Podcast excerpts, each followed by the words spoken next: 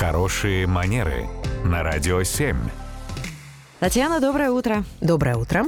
Доброе утро, Татьяна. Вопрос от Николая из Нижнего Новгорода. Ну, я напомню, что мы продолжаем говорить о корпоративах. У нас декабрь на дворе.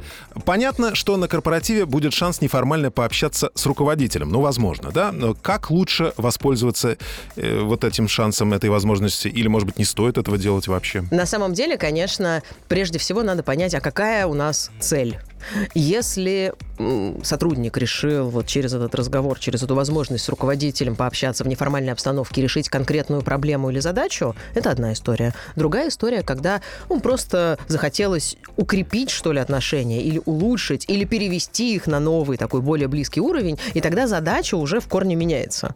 Задача, условно говоря, попросить себе э, зарплату побольше.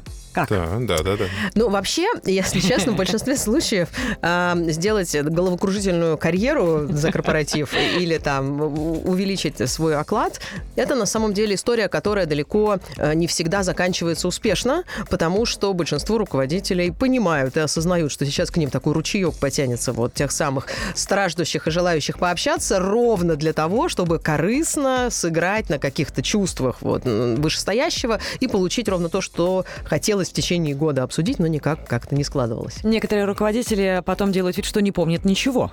А вот здесь я как раз и хотел сделать ремарк, что если вдруг удалось достучаться да, до тела, а, то тогда, значит... Руководящего ты имеешь э, Естественно. То значит, надо включать диктофон или видеокамеру. А, это вот вам, друзья, лайфхак, чтобы запомнить. Но я бы скорее здесь про другой лайфхак говорила, если уж мы воспользовались возможностью пообщаться в неформальной обстановке с руководителем на корпоративе, тогда лучше не жаловаться, лучше не какую-то вот частную хотелку свою озвучивать, а поблагодарить руководителя за праздник, за то, как хорошо, что мы здесь все собрались. Наверняка, раз мы продолжаем работать в этой компании, что-то нас устраивает. Тогда ему вот такой старт разговора больше понравится, нежели мы начнем страдать, переживать и хотеть чего-то от него получить взамен. Отличный совет. Спасибо, Татьяна.